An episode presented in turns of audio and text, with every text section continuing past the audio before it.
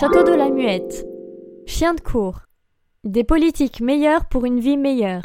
Ah oui, les temps de la flânerie et des loisirs est bien terminé, puisque dorénavant le château de la Muette accueille le siège de l'OCDE. Le nom de Muette viendrait en effet de l'ancien terme qui désigne les meutes de chiens de chasse, puisque le château actuel, qui est assez récent, 1921, est construit sur l'ancien lieu de chasse de Louis XVI.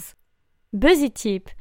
N'hésite pas à aller admirer son jardin à la française qui garde encore des traces de ses nombreuses parties de chasse.